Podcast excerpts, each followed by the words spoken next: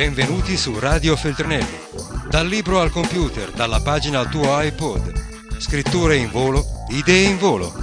Oggi per te. La tenerezza di un Dio diverso. Quando parlare di Lui è parlare di noi. Il podcast di Gennaro Matino.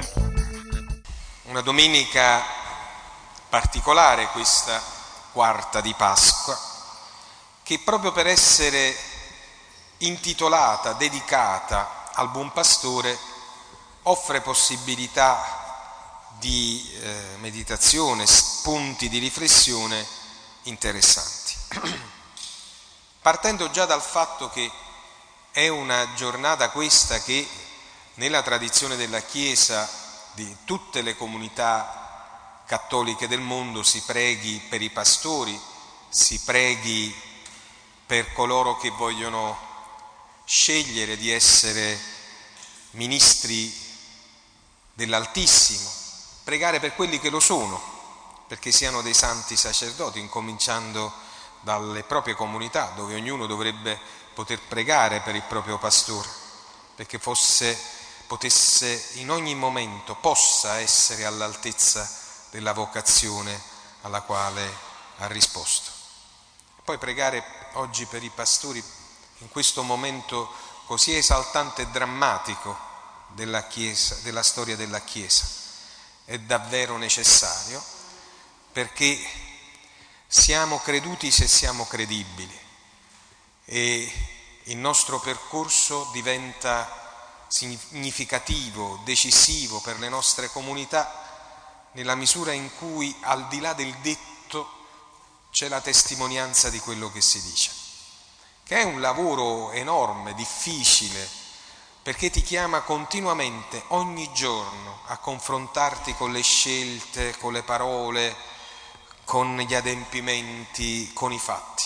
E non sempre, non sempre tu ti senti adeguato, non sempre sei all'altezza del mandato. E per questo bisogna pregare per i pastori. Ma considerato che anche in questa giornata, giornata del buon pastore, generalmente in tutte le comunità diocesane, ci sono eh, giovani che eh, ricevono l'ordinazione sacerdotale. Ieri sera, per esempio, due ragazzi a Pozzuoli, stasera sette a Napoli.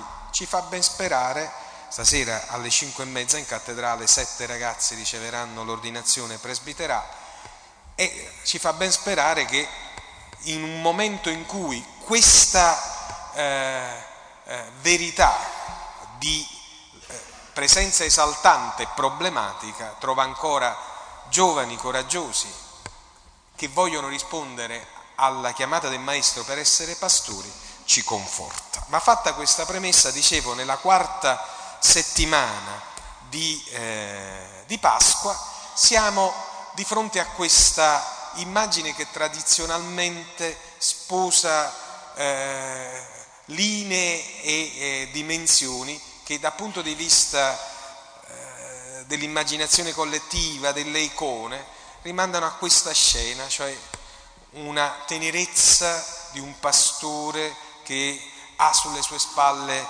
la consistenza di una protezione, la pecorella che è protetta. Io ho la sensazione invece che al di là di scenari eh, che fanno ricordare transumanze, lotte per la difesa del gregge, eh, necessari per rimando a tutto quello che era la storia del popolo di Israele, che essendo un popolo nomade, che essendo un popolo che avvezzo alle greggi e agli ovili, non poteva non immaginare un Dio pastore, guida eh, di se stesso, guida del popolo, non poteva non essere quel Dio in alternativa dei mercenari di turno, che invece eh, blandivano il gregge per poi spogliarlo, dice Ezechiele in maniera molto drammatica contro i pastori che eh, eh, asservono ai propri profitti il gregge. Voi avete mentito, voi dovevate governare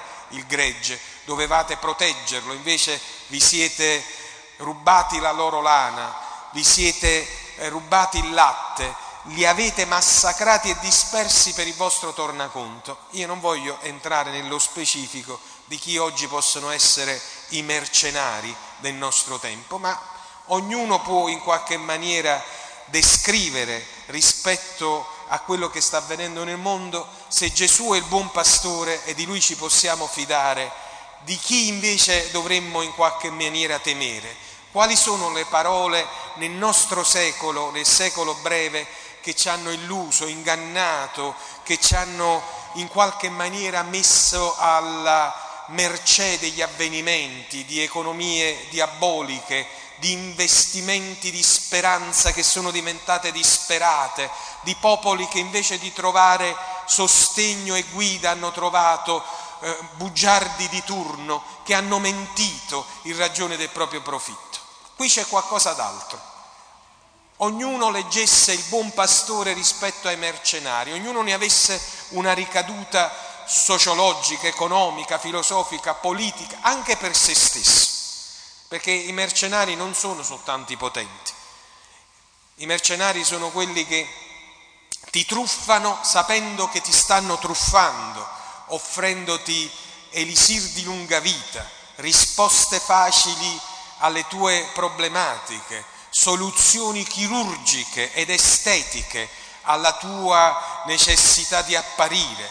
Eh, mercenari di turno sono quelli che per mestiere e per inganno vengono a proporti eh, i scenari magnifici quando invece uno deve fare i conti con la verità, che è tosta, che è difficile, con i quali bisogna fare i conti e che ti, ti obbliga a crescere, ti obbliga a crescere in uno scenario nostro dove anche gli adulti si comportano da ragazzini, dove i fatti hanno invece urgenza di essere affrontati da adulti i mercenari sono quelli che inventano pubblicità con l'illusione che per tutti è facile la vita. Questo lo raccontiamo ognuno a se stesso. Qui mi interessa in questa quarta domenica di Quaresima ragionare mentre siamo nel tempo post-pasquale, questo tempo è ancora con il rimando alla Pasqua, c'è ancora tutto il calore, la potenza, l'emozione, il trasporto di quello che ha convinto Pietro, Paolo a cambiare l'esistenza. C'è questa straordinaria avventura di chi racconta se stesso come uno dei tanti, un balordo, un impaurito, un vigliacco che poi invece cambia eh, le prospettive, le scelte perché ha visto qualcosa, perché si è reso conto di qualcosa, perché ha fatto i conti con la novità che gli ha imposto quella novità, scelte diverse. Pietro, lo abbiamo visto domenica scorsa. Pietro impaurito, timoroso, Pietro vigliacco, Pietro immentitore, Pietro il traditore, Pietro l'arrogante che si butta ai piedi del maestro, che gli chiede mi ami tu più di costoro. Si tuffa in acqua così com'era, nudo per poter raggiungere il maestro dopo la pesca miracolosa. Cambia Pietro perché ha visto qualcosa. Cambia Paolo, perché nel tempo post-pasquale sono gli apostoli e la comunità delle origini a diventare protagonista. Cambia Paolo, l'abbiamo visto condannare Stefano, lapidare Stefano, il suo mantello del, del martire essere posto ai suoi piedi, come a dire tu sei il mandante di questo omicidio. Ebbene, grazie. Ebbene, Pietro, Paolo, Paolo che deve fare i conti con la sua trasformazione sulla via di Damasco, adesso lo vediamo qui, in questo libro straordinario che ha Debberi letto, proprio collocandolo storicamente, quest'Atti degli Apostoli ci racconta la sua vicenda, incomincia ad evangelizzare, trova i primi contrasti, gli giudei lo combattono, i pagani aspettano la parola, ma c'è una parola che vorrei in qualche maniera che sottolineasse in quello che è detto oggi, che diventa il motivo perché in questo giorno in cui il Maestro dice, avete sentito nel Vangelo, io sono il buon pastore, sono la voce delle mie pecore e chi segue questa voce ha la vita eterna. Provate a vederne il passaggio. Paolo dice eh, a un certo punto era necessario che fosse proclamata prima di tutti a voi la parola di Dio, parla, parla ai giudei, ma poiché la respingete e non vi giudicate degni della vita eterna. Questa è una parola fondamentale, cioè io Paolo ho visto qualcosa che ha determinato il nuovo corso della mia vita. Io questo vi sto annunciando. Cos'è questo qualcosa? Io ho colto nell'esperienza che ho fatto, come lo farà Pietro, come fanno tutti i discepoli, i compagni di cordata del Maestro, ho colto che c'è un oltre che mi riguarda, la risurrezione. Io ho visto negli occhi il futuro, dice Paolo, quello che noi chiamiamo vita eterna, che è diventato piuttosto un gioco di parole, una parola, come dire, di riferimento ma senza sostanza, perché in fondo il più delle volte la fede, la nostra fede, è orientata alla conservazione dello status quo, non alla speranza, non al dopo. Cioè, in altri termini, io credo, questo è il contrasto che ha avuto Paolo, che avvia Pietro, io ho bisogno di credere perché ho bisogno di conservare, perché ho bisogno di tenere sotto controllo. E se non me lo possono tenere sotto controllo i medici, eh, gli economisti, eh, se non posso tenere sotto controllo io stesso la mia vita, ho bisogno di Dio che mi conservi nelle cose che ho. Cioè, in altri termini, è un investimento sul presente, nulla a togliere, per l'amor di Dio. Cioè, pensare che avere fede significhi riuscire a trovare qualcuno che mi dia la sicurezza del presente è legittimo, ma se fosse solo questo, diventerebbe, se volete, un investimento che progressivamente finisce per essere messo in crisi dagli avvenimenti, perché per quanto tu possa fidarti che non ti ammalerai mai e potrai risolvere tutti i problemi di salute, per quanto potrai pensare che tutte le cose ti andranno nel verso giusto perché hai la protezione di Dio, i fatti dimostrano che per quanto uno possa avere fede e quanto fede abbia, prima o poi più dopo che prima, ci auguriamo, i fatti si compromettono e nella vita di ciascuno di noi avviene che qualche cosa distorto pure capita. E allora che fai? Se tu hai creduto in ragione della consistenza del presente, se sei messo in crisi, se la tua fede era orientata all'ottenimento di qualcosa, allora tu dici perché Dio mi ha fatto questo? Perché proprio a me? allora Dio non è buono, oppure uno potrebbe concludere Dio non serve e via, chiudiamo il discorso. E questo è un ragionamento, non è un ragionamento così inventato, considerato che la maggioranza delle persone questo fanno, anche quelli che dicono di essere credenti. Ora Paolo, nel momento in cui incomincia a ragionare dopo la resurrezione, come Pietro, che hanno cambiato gli scenari, pure Pietro diceva a Gesù, quando parli di croce, quando prima della resurrezione, è meglio non parlarne, vi ricordate dopo la trasfigurazione, sino per dimmi ai clienti. In maniera molto chiara, Pietro disse a Gesù, vediamo di non parlare di queste cose, perché altrimenti va a finire che eh, non abbiamo più consenso. Un Dio che ci pone di fronte alla verità e ci dice che la verità è anche sofferenza e dolore, è lotta, è un Dio che ci fa crescere perché ci rende liberi rispetto all'inganno che viene dato dai mercenari. Ma ci dice, mentre orienta il nostro percorso, guardate che io sto dalla parte vostra, per cui certo io vi aiuterò a superare il conflitto, perché se avete me siete più forti per affrontare le prove, ma se la prova sembra essere più dura, non vi preoccupate. Pietro, Paolo, Giovanni hanno visto in faccia che c'è una speranza, c'è un oltre. Questa speranza Giovanni la vede chiaramente, la vogliamo leggere un attimo, seguite che cosa fa Giovanni. Giovanni prende il cielo, vede il cielo squarciato, no? Lo vede, quello che noi chiamiamo l'Apocalisse. Scordatevi rumile e dudice, non c'entra, non, non c'è.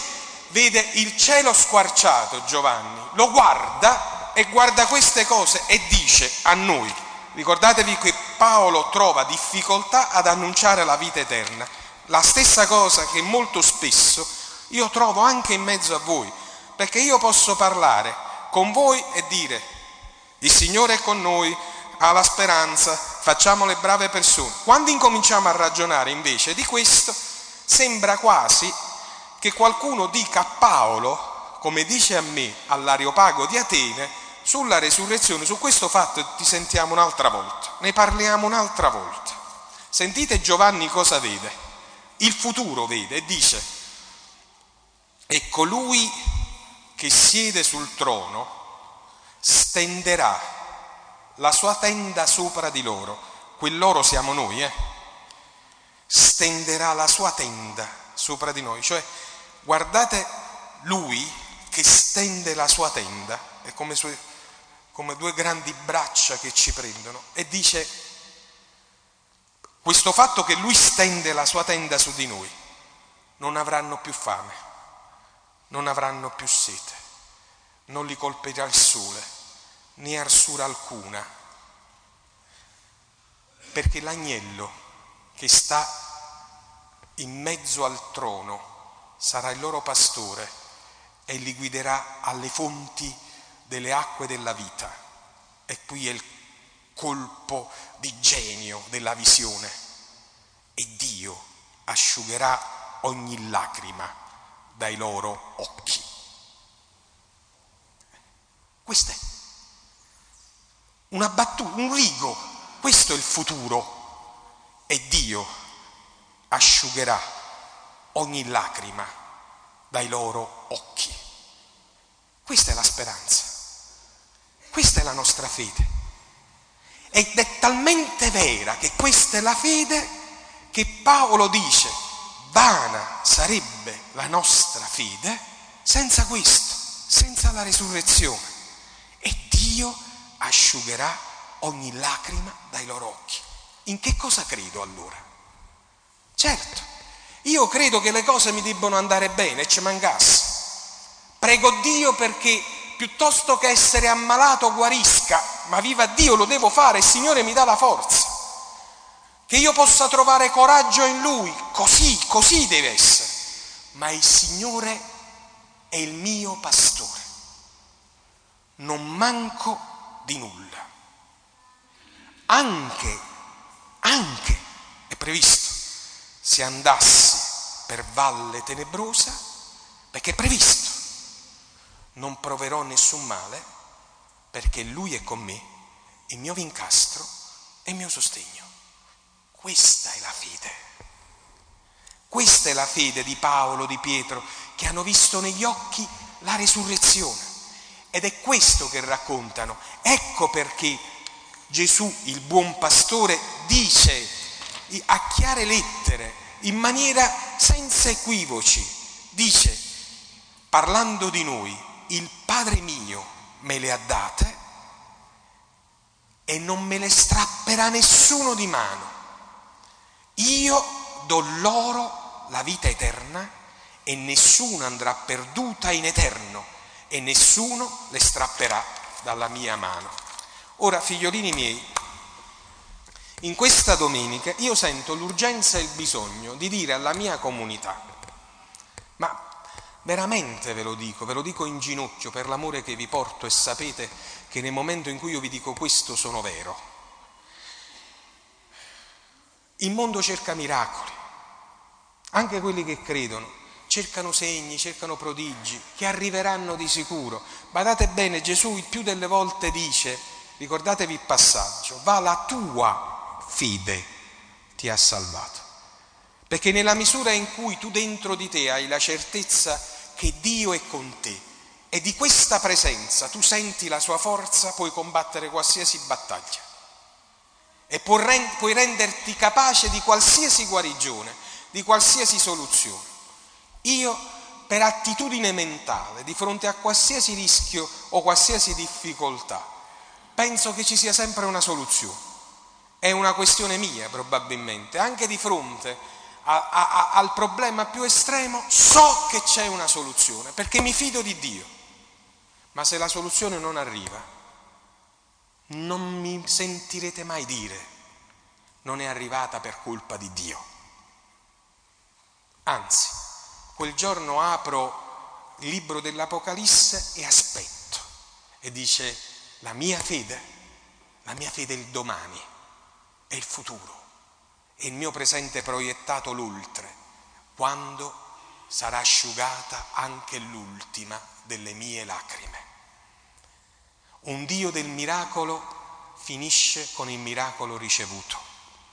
Un Dio del futuro resta per sempre ed è quello che resta che ci serve, non quello che si consuma con la consumazione del tempo.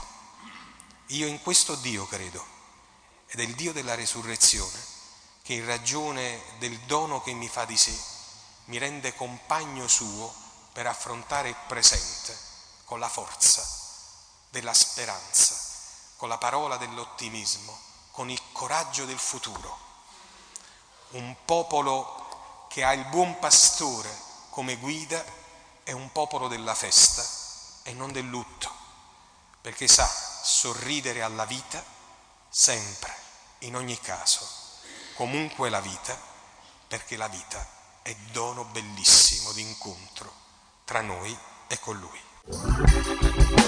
Radio Feltrinelli, tieni la mente sveglia, non smettere di leggere. Resta collegato a questo podcast.